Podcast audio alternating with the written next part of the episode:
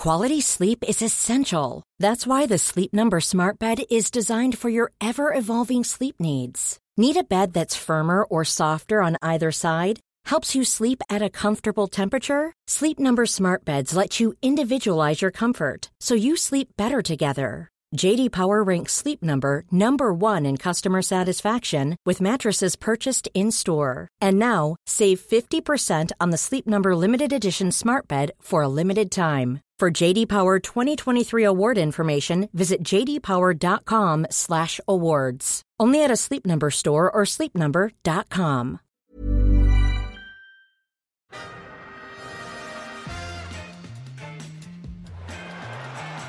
Ahí va a llegar el gol del Arsenal Ozil. Marca Mesut Ozil. Disparo de Bellerín, gol del Arsenal. Marca Bellerín, 5 a 0.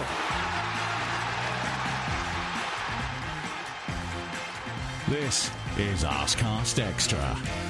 Hello there, and welcome to another Arsecast Extra, as always, with James from Gunnerblog. Good morning to you, James. Good morning. Was that was you? that transatlantic delay, or had you forgotten that I was talking?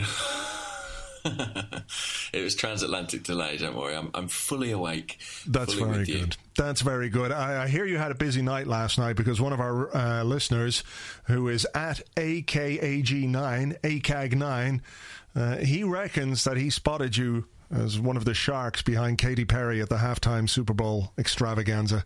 Can you confirm or Well- deny? Or I, I can't comment, but those are trademark moves of mine. I watched the Super Bowl. Actually, did you did you see any of it? I didn't know. I went to bed because Ah. you know. Fair enough. Yeah. No, it was intriguing, but I, I couldn't really get into it. I have to say, I far preferred the sporting extravaganza that I watched at five thirty in the morning, my time, of Arsenal Aston Villa. That was certainly very enjoyable. Um, yeah, I mean, five thirty in the morning is a hell of a time to get up and watch a game of football, isn't it? And it, it does. It makes you aware of.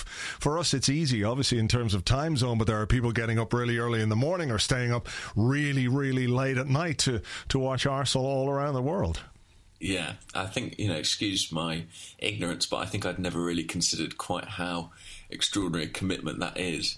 And, you know, it's half past five and I'm up watching Arsenal, and I had people from Australia and parts of Asia telling me what time it was over there. And it's pretty impressive stuff that people, uh, you know, go to those lengths to watch the game. So fair play to them. Yeah, absolutely. If only somebody would start a blog with the name, uh, the time at which they, they watch the games, just to give us an idea of of uh, what it's like. But hey, there's an idea for somebody out there. Uh, before we crack on with what's going on with Aston Villa, today, of course, is transfer deadline day, and normally a day when Arsenal fans are going crazy. They're sitting watching stuff. We're normally doing a live blog on Arseblog News, but this time around, it's all very calm because frankly, we don't necessarily need anybody. We we needed badly a centre half. We got the centre half.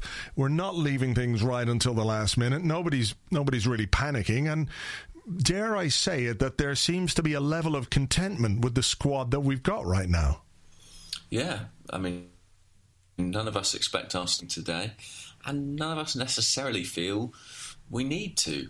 Uh, it seems like we've got a couple of pieces in there, and the jigsaw looks sort of worryingly complete. Um, I haven't even done a parody song. So it's a, the whole day is a bit of a non-event, to be honest with you. Well, yeah, I mean, it is difficult when you're dancing around Katy Perry dressed as a shark to get that uploaded to YouTube. It's just finding the time. That's it. I just couldn't make a video for it in time. You know? um, it's, it's been it's been a busy couple of days. Yeah. But yeah, no, it's it's actually a very strange feeling deadline day with us not being involved. It, we've become quite you know accustomed to it, haven't we? Yeah, I have to say I prefer it like this. To be honest, that things are things are actually all right with the squad. That we seem to be fairly well covered in all areas. We're not really lacking anything, and there's, there's just a lack of panic and, and fear. So it's uh, yeah. I, I, I agree about the lack of panic, but I, I do quite like deadline day. I'm a little bit sorry that I won't catch most of it. It's a shame that Sky Sports have banned all the trolls from hitting their reporters with sex toys, though. That's a shame. Yeah. Yeah, I mean, look, there's just not enough dildo in the ear action in sports coverage these days, and Sky have, have absolutely ruined that for everyone. Yeah, this is taking away all the fun, but there you go. There you go. All right. Well, look, let's touch on Aston Villa then yesterday. And, well, last time we played them at home, we took an early lead through Olivier Giroud, and then Anthony Taylor did his stuff, and it all went a bit horribly wrong. And I couldn't have been the only person that when Giroud put us into an early lead again, I think it was six minutes in 2013 when we played them at home and eight minutes yesterday, that it was a bit like, uh, okay, this is a bit familiar. But thankfully, the referee had little or no impact on, on the, the game whatsoever. No, he didn't really. We didn't allow him to because we we dominated so effectively. Um, I mean, we might even have gone ahead before that goal. Theo Walcott was played in inside the first, you know, the opening seconds of the mm. game, and I was really surprised that Doucouré caught him actually. But uh, yeah, I mean, arguably we should have been further ahead than we were at half time. And in the second half, uh, you know, Villa fell apart, and we took advantage with some some really lovely goals. Yeah, um, the the assist from Mesut Ozil for for Giroud's goal. Yeah, um, it was a bit sexy, really. There's no other way to de- no other way to describe it. Not as sexy as you dress as a shark behind Katy Perry, but right up there. No, I mean, very th- few things are, but it was. It certainly ran me close in that respect. uh, brilliant, brilliant touch. Like what I was actually watching on US TV, and I thought it was really strange that in all the replays of the goal, they barely mentioned. Uh, they were talking about Giroud's finish, but they barely mentioned the assist. It was about 40 minutes in before Lee Dixon brought it up. But I just watching it live, I sort of had to. It was one of those moments where I thought I've got to see the replay of this. I've got to see if that was as good as it looked first time round, and it absolutely was. And my favourite thing about it was that um, in the second half, we were on the counter attack, and he produced almost an identical touch. It, you know, it just demonstrates that it's not fluke; it's pure technique. Mm. I just thought it was a, a great moment, and also an unusual Olivier Giroud goal, running away from the defence, one on one not like him really. No, he just about managed to, to get it over the line. Yeah, yeah, I mean he's he's not the quickest, is he? In fairness, but you know the quality of the touch gave him so much room to, to go clear.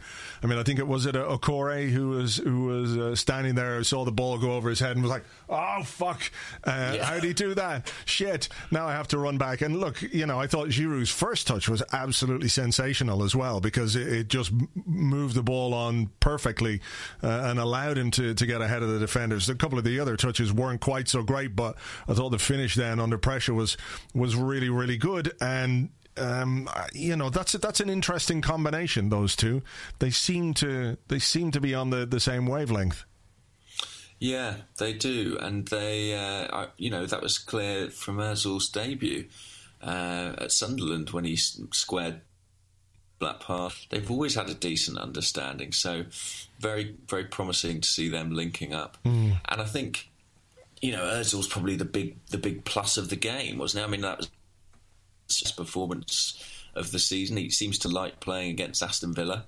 I think it's because you know in the in the reverse fixture they played with a high line and we took them apart.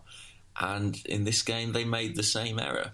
It's delightful that they didn't learn from it. Yeah, it seems very odd to me that they would come to our place and do that because what frustrates us is when teams sit deep mm. and g- deny a space in behind, particularly when you've got players like Walcott. Um, you have, uh, well, Alexis wasn't there, but uh, there are other speedy players in the team, but particularly Walcott, and that was evident from the first minute, like you say, when he went when he went clean through and couldn't make the most of it. But look, the second, the first half could have been more. Goal disallowed for offside. There was one taken away from Mertesacker. Uh, goal disallowed did I say that already? There was a goal. Yeah, yeah I said that. Maybe uh, did we have a goal disallowed? I think we did. Um, there were other chances as well. Cazorla hit the post, of course. Uh, Aaron Ramsey had a good shot saved, and there was a maybe five ten minutes at the opening uh, part of the second half when Villa obviously were given a rocket at halftime by the manager and told go out there and do something, stop being so shit. And they were, in fairness to them, in that period less shit. But then, of course Mesut Ozil scored Arsenal second. Um, I, I enjoyed the finish in the sense that it was precision based rather than power based. But would you have any questions for the goalkeeper about that one? Maybe it wasn't too. I mean, I think Brad Guzan's a, even if he does look like an alien, but I think he didn't have his best day. He'll be disappointed with Santi Cazorla's penalty as well, having having, uh, having stood up to, to, then just not be able to keep it out of the net. Well, if, well he was pretty sure, but uh, yeah, I thought it was a nice finish. And Arsene Wenger agreed. He was talking after the game about how he likes those those precision goals uh, where you go for technique rather than power. A good game for you to watch if that was if that was your thing. Mm. Absolutely. You are breaking up quite a bit here, but I don't know what else we can do other than keep going. So, apologies to anybody listening. You can just invent your own bits to fill in the gaps where James sort of fades in and out. So, it's like um like a scratch and sniff podcast in a way or you know, it's it's open to people's own imagination what you're saying here. So, um, it's a joint effort now. yeah. Um, after that, though, it became something of a procession, didn't it? Because uh, Walcott scored very quiet. I thought another g- confusing Theo Walcott performance. Well, not not so much confusing, but you know, you, you look at him and you go, he should be more involved in this game. He hasn't really done it, and then he, you know, the goal was absolutely brilliant. Yeah, it was a great a great finish. But the, the move itself uh, was fantastic, no? Because he picked the ball up, played it to Cazorla, continued his run, uh, picked up a pass that wasn't really meant for him, a, a really nice touch as well, and, and curled it in. You know, it was just a sensational 10 seconds of football from him. That's true, at one end of the pitch to the other. Yeah, I mean, that's what he's got in his locker. You feel that he can produce that. Um, the rest of the time, you haven't got a clue what he's going to produce, and that's sort of the conundrum of Walcott. But for a forward to be so effective in front of goal is a, a massive thing, and he showed he showed again what he could do. I, I hope I hope that the other parts of his game will kind of round out as the rust comes off him in the coming weeks, but my memory of, of him as a player suggests that's not the case. Those inconsistencies are probably likely to remain. Mm. I mean, is that just what we're going to have to expect or live with with Theo Walcott? That you know, expecting him to be an all-round player like most of the the guys in the team are. Um, is unrealistic. But what he can bring you is are those moments, those uh, 10 second spells where from out of nothing he can score. I think you're absolutely right. Um, I mean, something I was going to touch on in the in the uh, is it was about Walcott, and I, I, listened to your conversation with Tim Stillman last week, and well, I think you're absolutely right. He has got that match-winning potential in those individual moments. We, a, a very, another player in very recent history of Arsenal was Lucas Podolski, who could do that. Mm. And Herbie Gooner, just to jump the gun slightly, actually asked, "Is Theo at risk of becoming a, a quasi Podolski because of the issues with his all-round game?"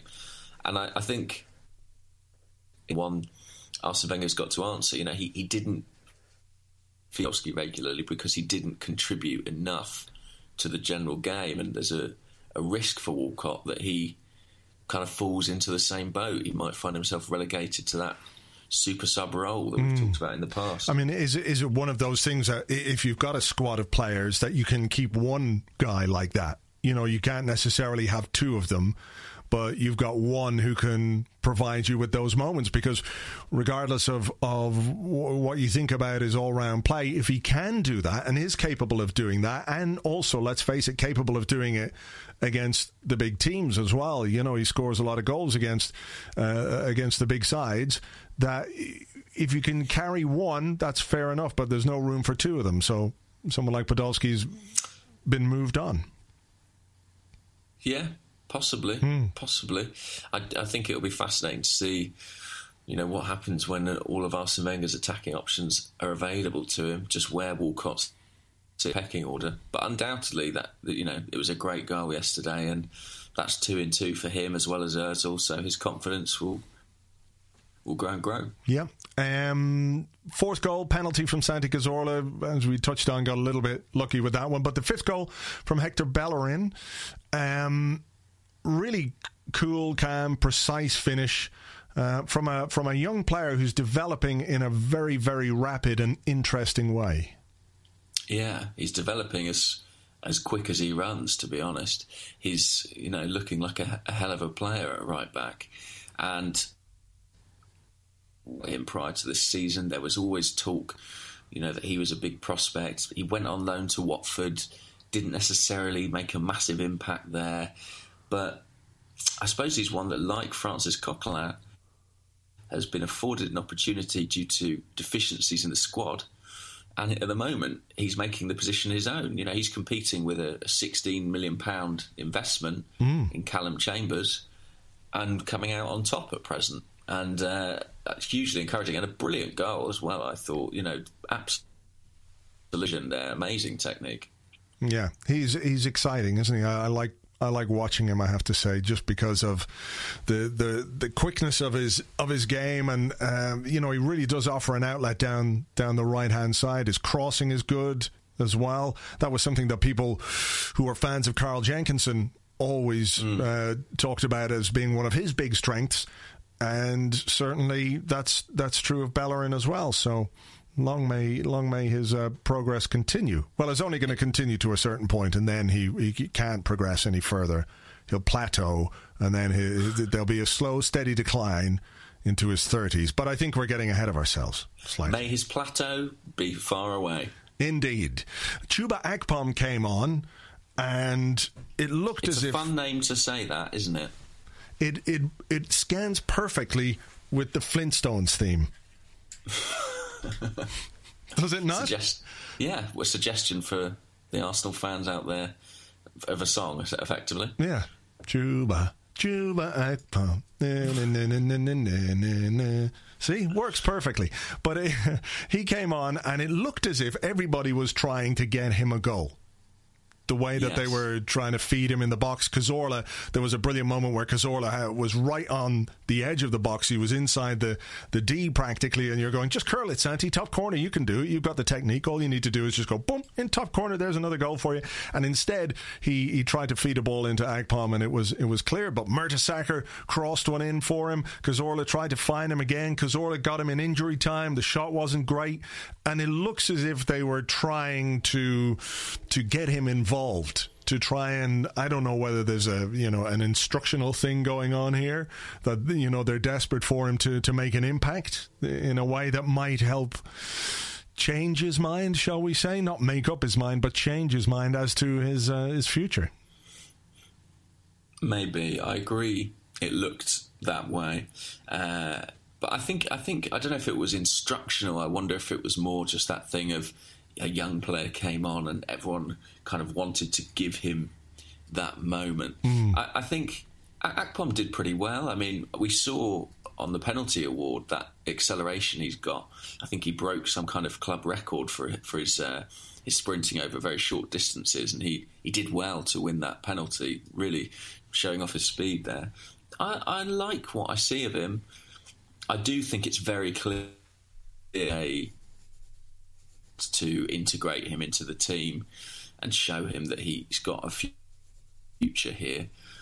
Whether or not it will work, time will tell. I mean, you know, everyone's he's keen to impress, but is that just so that he can go and earn a, a fat contract and first team football elsewhere? Mm. I mean, I don't think there's any doubt that he would get first team football, but you know, from from what I think the word is is that there isn't really any intention on his part to sign a new deal because at the moment he's looking at Giroud ahead of him, he's looking at Welbeck ahead of him, he's looking at Alexis ahead of him, and maybe even Theo Walcott to a certain extent. Um, and that's got to be part of the, the decision making process. You would just hope that you know he's getting the the right advice and and that kind of thing. But, uh, you know, maybe just being involved on a more regular basis might make him think that this is the place for him to be. And he is only 19 and that, you know, circumstances can, can change in a football club very quickly because you look at Hector Bellerin, everyone's talking about him as this great find of the season. But if Mathieu Debuchy hadn't been injured twice, where would, where would Hector be? He'd probably be on loan, playing for the reserves. You know, sometimes you just have to be a little bit patient to get where you want to go in the right place.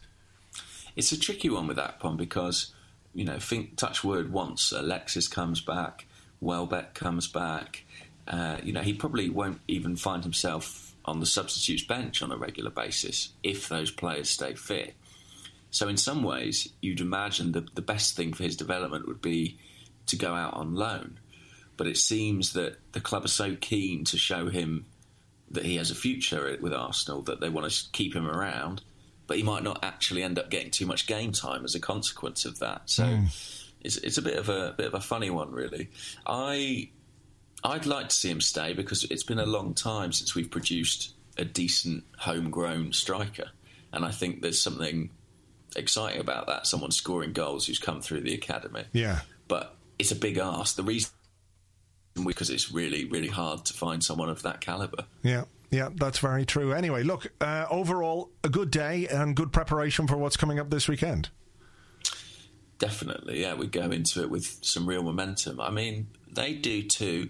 They've got a good result at the weekend. They won at West Brom.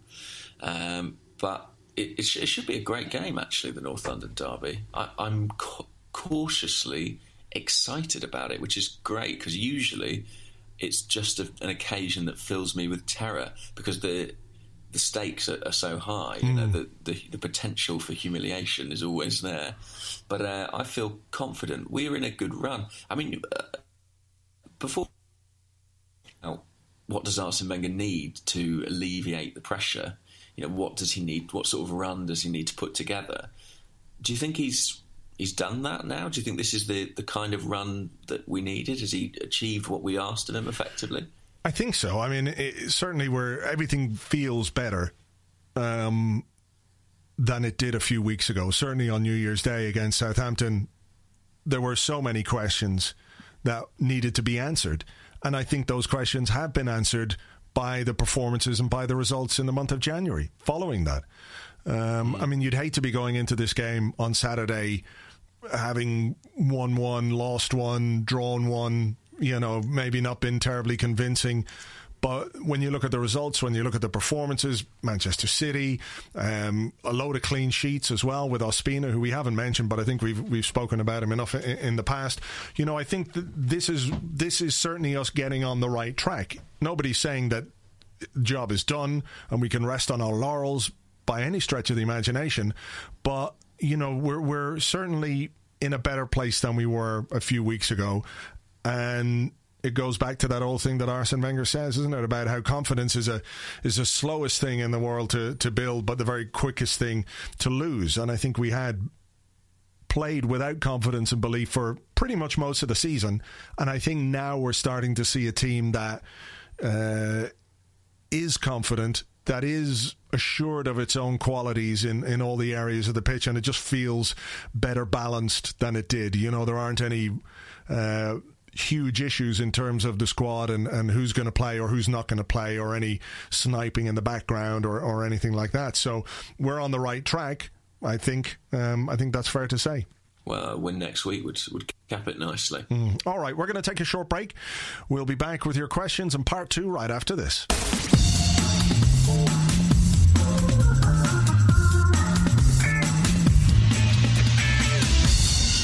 Welcome back to part two of the Arsecast Extra when we answer your questions as sent to us on Twitter at Gunnerblog and at Arseblog. But before we do that, James, I have some fascinating information here sent to me by Stuart Gill.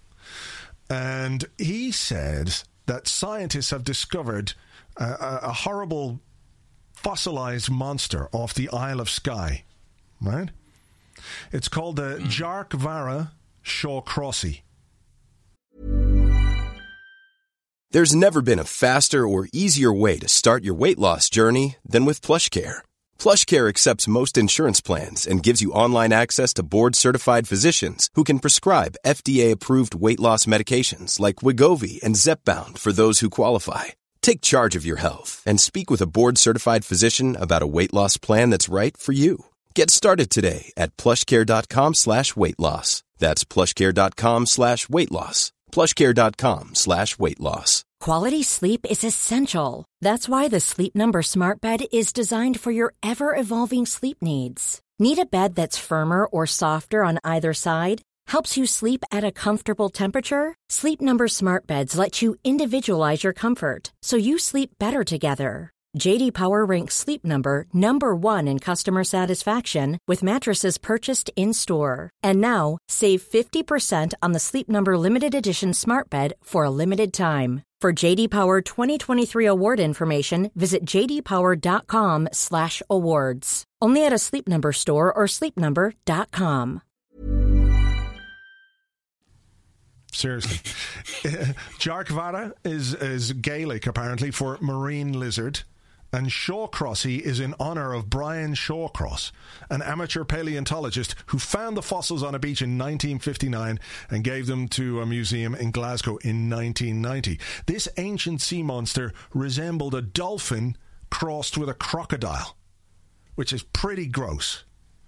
And I, I mean, think we know how you feel about dolphins. yeah, and I think that this Brian Shawcross thing is purely an invention so as they won't get sued by Ryan Shawcross, who's clearly the hideous beast after which this this monstrosity is named. That's what I think. I mean, Brian doesn't even sound like a real name. No. It's like the word brain, but just spelled badly. Exactly. Come on, guys, make the story seem a bit more authentic. Yeah. Come on there, New Scientist magazine or whatever you are. Not Um, fooling I mean, is this right? Do you think this is Ryan Shawcross's dad that they found potentially? certainly Shaw Ryan Shawcross could have could have hatched out of this thing, I think. Yeah. For sure, just sort of slithered onto the rocks and and grown up, oozed its way to Stoke somehow and and become from this tadpoley thing a, a footballer. So yeah, there we go. It's uh, it's shocking scientific news. Some some some breaking news on the transfer front. Oh, we oh. have missed out on the signing of Yakubu Aiyegbeni, who has joined Reading. I am. I'm I'm gutted now. I was I was coping quite well with this transfer deadline day without without being Yeah. too stressed by anything. But no, the, the fact that we can't sign Yakubu, what does that say about us as a football club? That if Reading can sign I know. Yakubu, why the hell can't we? Do you know what'll happen next? And this will just ruin it for everybody. Somebody will buy Christopher Samba for more than ten million pounds. Probably Harry Redknapp again. and and that will just show us up once more. Well, if that happens, I'll be setting fire to my season ticket. All right, look, uh, we've got some questions, and the first question comes from. I'm on the wrong thingamajig here. It comes from Billy Oscar, and he's at Billy Mounier. Mugnier? Mounier. I don't know. I'm sorry, Billy, but Billy Oscar is much easier to say there. Um, and he wants to know assuming that uh, Alexis Sanchez is fit for the North London Derby, now I'm a bit dubious that he might not be, but assuming he is, who do you take out of yesterday's team to play him? Well, hang on. Before I answer that, we've got to we've got to go into your dubiosity, du- dubiousness about this. Um, what makes you say that? You, you've just terrified the entire listenership of this podcast. Well, I just well, I think Arsene Wenger said something uh, after the game about how Alexis was he was not very close today to playing at all. He was not very close. So it, it wasn't a case that it was touch and go for him, you know, uh, to miss out against Aston Villa. And if it's a hamstring, you know, normally two or three weeks, isn't it? So making the assumption that it's just a mild hamstring, he might not be fit. That's I'm just saying I'm a little bit dubious. So I could be wrong. Arsene Wenger could be playing the uh, the game here, not letting uh, anybody see his cards. Alexis might not be fit, and then all of a sudden he'll play. But I'm just I'm just a little bit dubious. That's all. Okay. Well, setting that aside, um, who would I leave out? Yeah. I think it would have to be. I think it would be Theo Walcott for me, mm-hmm. um, just because I think Meza Mesut Ozil offers something quite different to Alexis, whereas Alexis feels like he can give you what Walcott, but he gives you more. I think he's a more complete player, so he would be the one who I would swap out, and I'd let Ozil and Alexis rotate on the flanks. What about yourself? Exactly the same. Exactly the same. I think when we don't have the ball, I think we need players who are a little more defensively capable than Theo. I'm not saying he doesn't get himself into the right positions, but just maybe he isn't quite as good defensively as as some of the others. Uh, I think as well when we do have the ball, retention of it is going to be important. I think Ozil gives us more in in that regard. But to have him on the bench, should we need him, it's a it's an absolutely fantastic weapon because as we spoke about earlier, if we do need a goal, then we've got a player on the bench who can come off and, and actually get you one, who you would feel confident of being able to produce something, even if he flits in and out of the game or is very much on the periphery of it, he's still capable of doing something in a very short period of time that, that can get you a goal. So for me, if Alexis is fit, he comes back in for Walcott. So. I mean, one player we we haven't talked about is Alex Oxlade Chamberlain. Mm. Uh, do you think do you think he would come back into the team if he was fit? Uh, no, I don't think I'd bring him back. I mean, he's had a good season, but I think perhaps what he needs to do is start delivering end product. Um, I mean, I really like him. I think he's a great all-round footballer, but for for the amount of games that he's played, perhaps he's underperformed in terms of what he's brought in goals and, and assists if that makes sense. And, and, I'm not being critical in that regard. I think he's still a very young player who is going to, to develop further and is going to get better because I think, you know, you look at somebody like Cesc Fabregas, who was a, a very good all round player, but it took him to about the age of 21 or 22 before he started scoring on a regular basis. Um, mm. So I think that'll probably be true of Oxlade Chamberlain. But at the moment, you know, in a game like this, would you would you choose Oxlade Chamberlain over Mesut Ozil? I don't think so. And would you choose him over Theo Walcott if you needed something from the game or if you wanted to get a goal? I don't think so either. Uh, but, you know, if he's fit, a good option to have on the bench. Yeah, it's interesting because, I mean, James Gillaney actually asked us, given that he's played virtually every game, do you think Ox has taken his chance? Um, I think he's had a, a, good season. I agree about the end product. I might be inclined to include him just because I think he offers you a little bit more security defensively than either Mesut Ozil or Theo Walcott. Mm.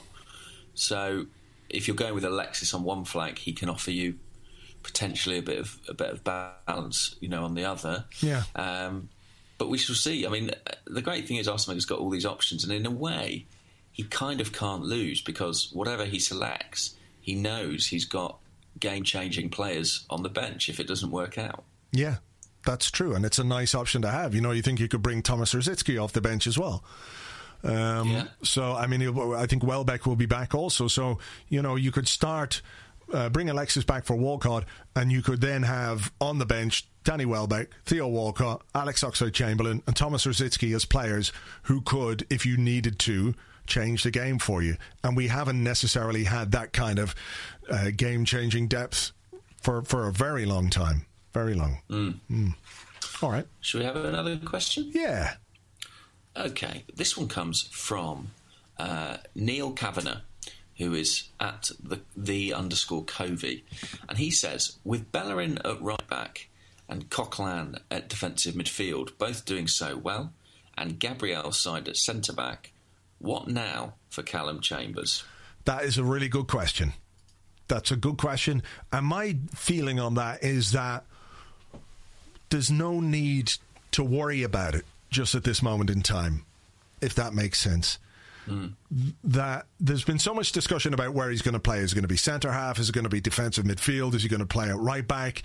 Um, I think he's a versatile player who probably won't find his full position for a little while. Um, and I don't think it matters. Do you know what I mean? I think it's I think it's fine that we can't necessarily pigeonhole him straight away, and that it's going to be down to him and his performances that will probably dictate where he ends up or, or how things end up for him. You know, he's still only he's only just gone twenty. He's only in his first real season of, of full time um, first team football. Um, I know he played a, a, bit for Southampton last season, but I think it was only 18 or 19 appearances, and some of those were, yeah. were substitute appearances. He was tremendous at the start of the season, faded a bit, as you would expect for a young player. That you, the the initial, I don't know, the fearlessness that you have as a young player kind of fades away a bit and you start realizing that shit you're playing for Arsenal and you're under some pressure here and you've got to perform and he was he was as um, affected by anybody I think as having to play in a in a defense that wasn't as uh, well was makeshift at times you know? So I, I think the fact that he's out of the team at the moment is no not a bad thing I don't think it reflects poorly on him. I think it says more about how well Bellerin is playing, and I don't think it's necessarily a bad thing anyway because it just takes some of the pressure off him, and he can develop perhaps a bit more slowly without as much pressure. Because I think we we get a bit short term, don't we? That people go, oh well, Bellerin is the guy now. Let's forget about Chambers. But he was great when he came into the side in the first few months of the season. He was absolutely fantastic, and everyone was saying, what a bargain, what a brilliant player we've got here, etc., etc. So now that the pressure's off bit, things can go a bit more slowly, uh, and I'm sure he'll find his way in the team. Yeah, I agree with that. Effectively, his development can now progress at a more appropriate speed. Yeah. And I think, uh, you know, that's entirely sensible. And I, I also agree that it doesn't matter what his best position is, and we may not know that for uh, as much as two or three seasons, I would say. Yeah. Uh, because it will take it'll take him getting a sustained run in that position for us to know that that's where his future lies, probably, and and that may not come about too quickly for him. But he's made big leaps in over the past calendar year, and I think a little spell out of the side is something he probably needed. Actually, he was beginning to look a little bit ragged, so I think. you know, I, I think he, there's not an obvious place for him in the team at present, but I don't think that's a problem. Yeah, I would agree entirely. You know that you know uh, it's it's easier for him perhaps just to to uh, to play now with some of the pressure taken off him. And look, the other thing as well is that we've spoken a number of times about how competition for places and this competitive environment helps bring the best out of players. So th- he's got that going on with with Hector Bellerin at the moment at right back. So. Um, you know, if he can use what Bellerin is doing to drive him to become a better player, then uh, you know it works out well for us. So. So it does. All right, this one comes from East Stand at East Stand 14, and he wants to know kind of a similar question: Where does Welbeck feature, if at all, in the team when he's fit? Another really interesting question, um, because when he got injured, Welbeck was starting pretty regularly in a front three, wasn't he, with Giroud and Alexis? Mm. Uh, and now, with so many other players back, that's far from a guarantee. I think effectively his role becomes probably becomes limited more to playing at centre forward, and it will be as a, an alternative option to Olivier Giroud. At present, Giroud's in brilliant form. It's difficult to see him being dropped. But for example, I know that in a week's time we, we play Leicester, then we've got the FA Cup game a few few days later. Mm wouldn't surprise me at all to see Welbeck play one of those games as the central striker.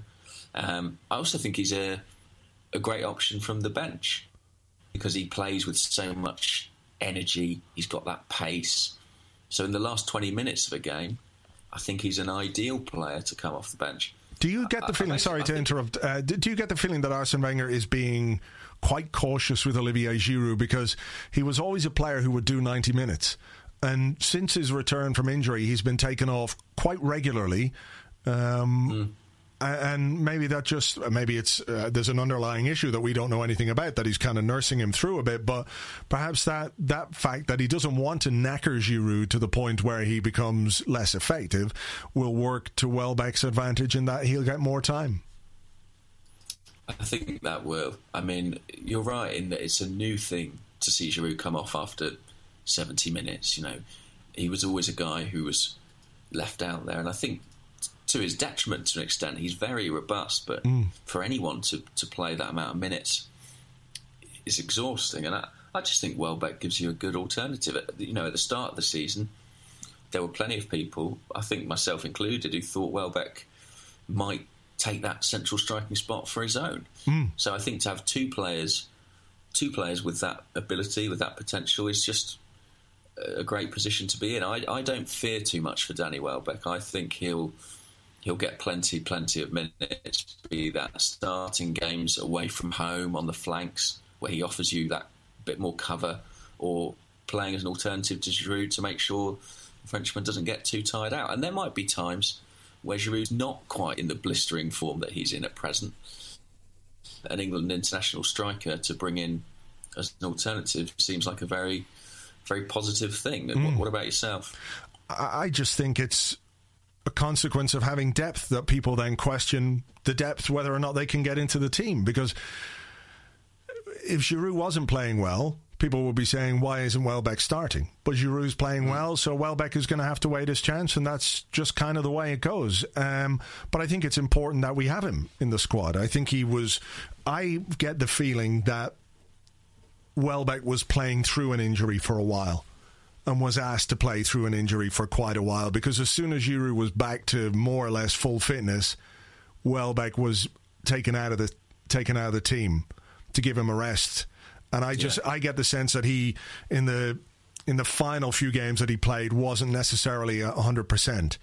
Um, I think he's done a pretty decent job for us since he arrived. He scored some good goals. Um, you know, he's still young as well, isn't he? He's only what twenty four. That Yeah. right?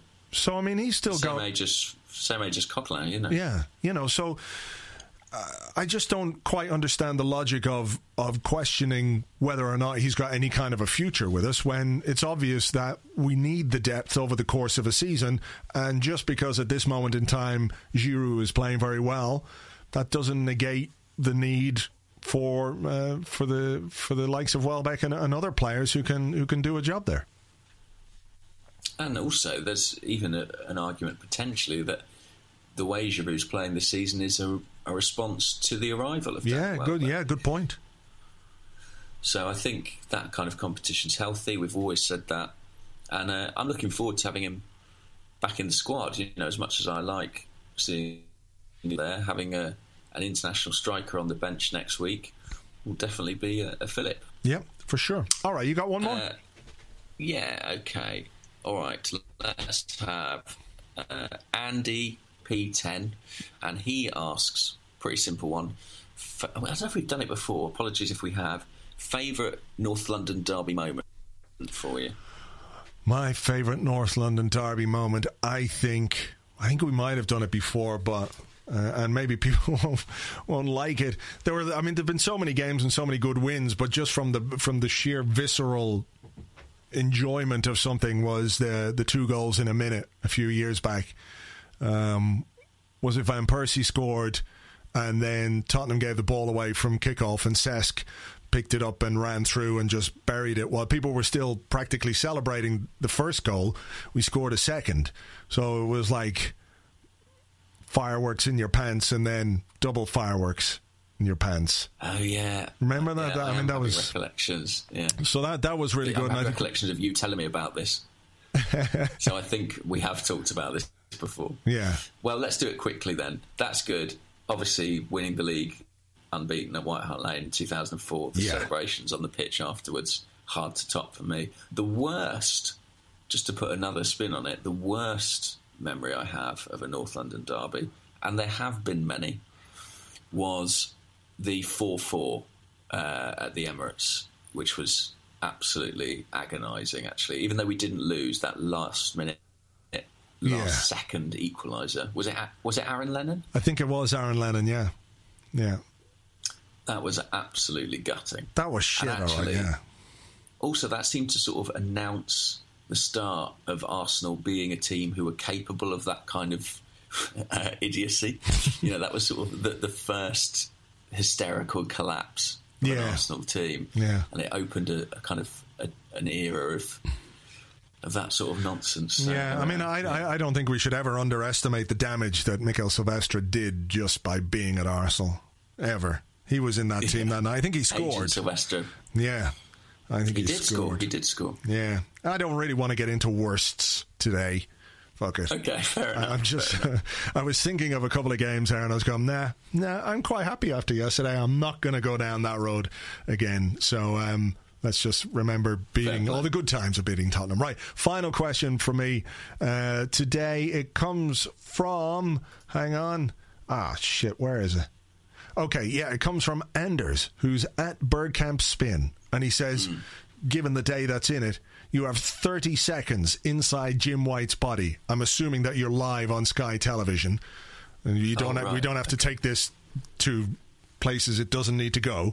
Um, so you're live on Sky inside Jim White's body. You have full control. What team slash fan base do you fuck with, and how? Oh, Spurs, easy. Because they were the masters. I don't know if you remember about 10 years ago of nearly signing every great player. You know, oh, we, we nearly signed him, we nearly signed them. And I just think it'd be brilliant. They, they have of note in this window. They were all looking for a new centre forward potentially because it looks like Adebayor's off for his, his next payday. So it'd be great to be there as Jim White, lead them on, say they've got someone potentially, you know, brilliant coming in, and then just pull the rug from under their feet as the window slammed shut. I would love to watch the fallout of that. Yeah, that would be that would be Uh, amusing.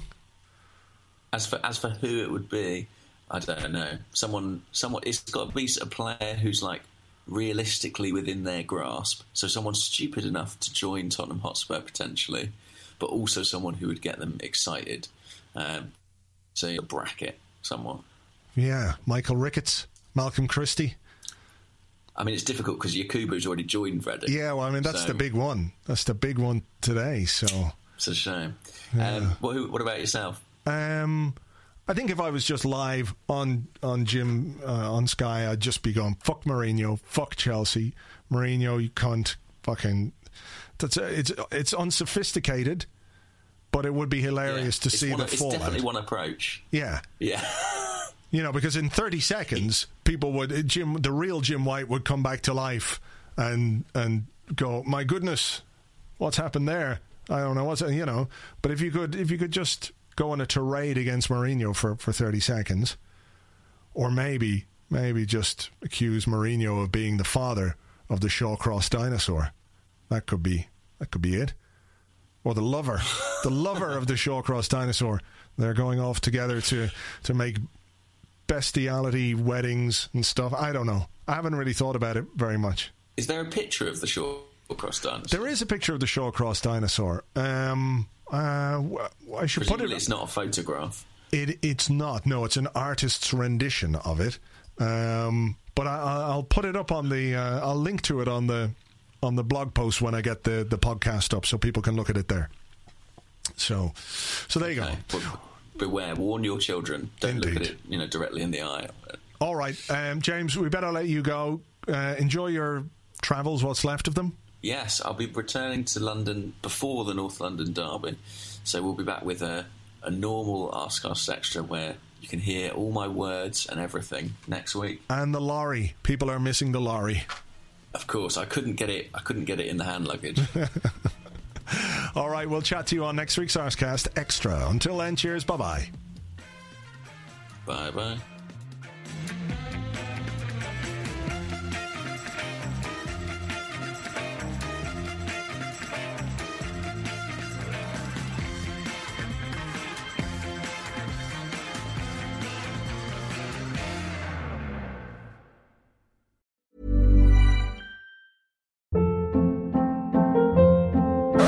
Hold up. What was that? Boring. No flavor. That was as bad as those leftovers you ate all week. Keke Palmer here, and it's time to say hello to something fresh and guilt-free. Hello Fresh. Jazz up dinner with pecan-crusted chicken or garlic butter shrimp scampi. Now that's music to my mouth. Hello Fresh. Let's get this dinner party started. Discover all the delicious possibilities at hellofresh.com.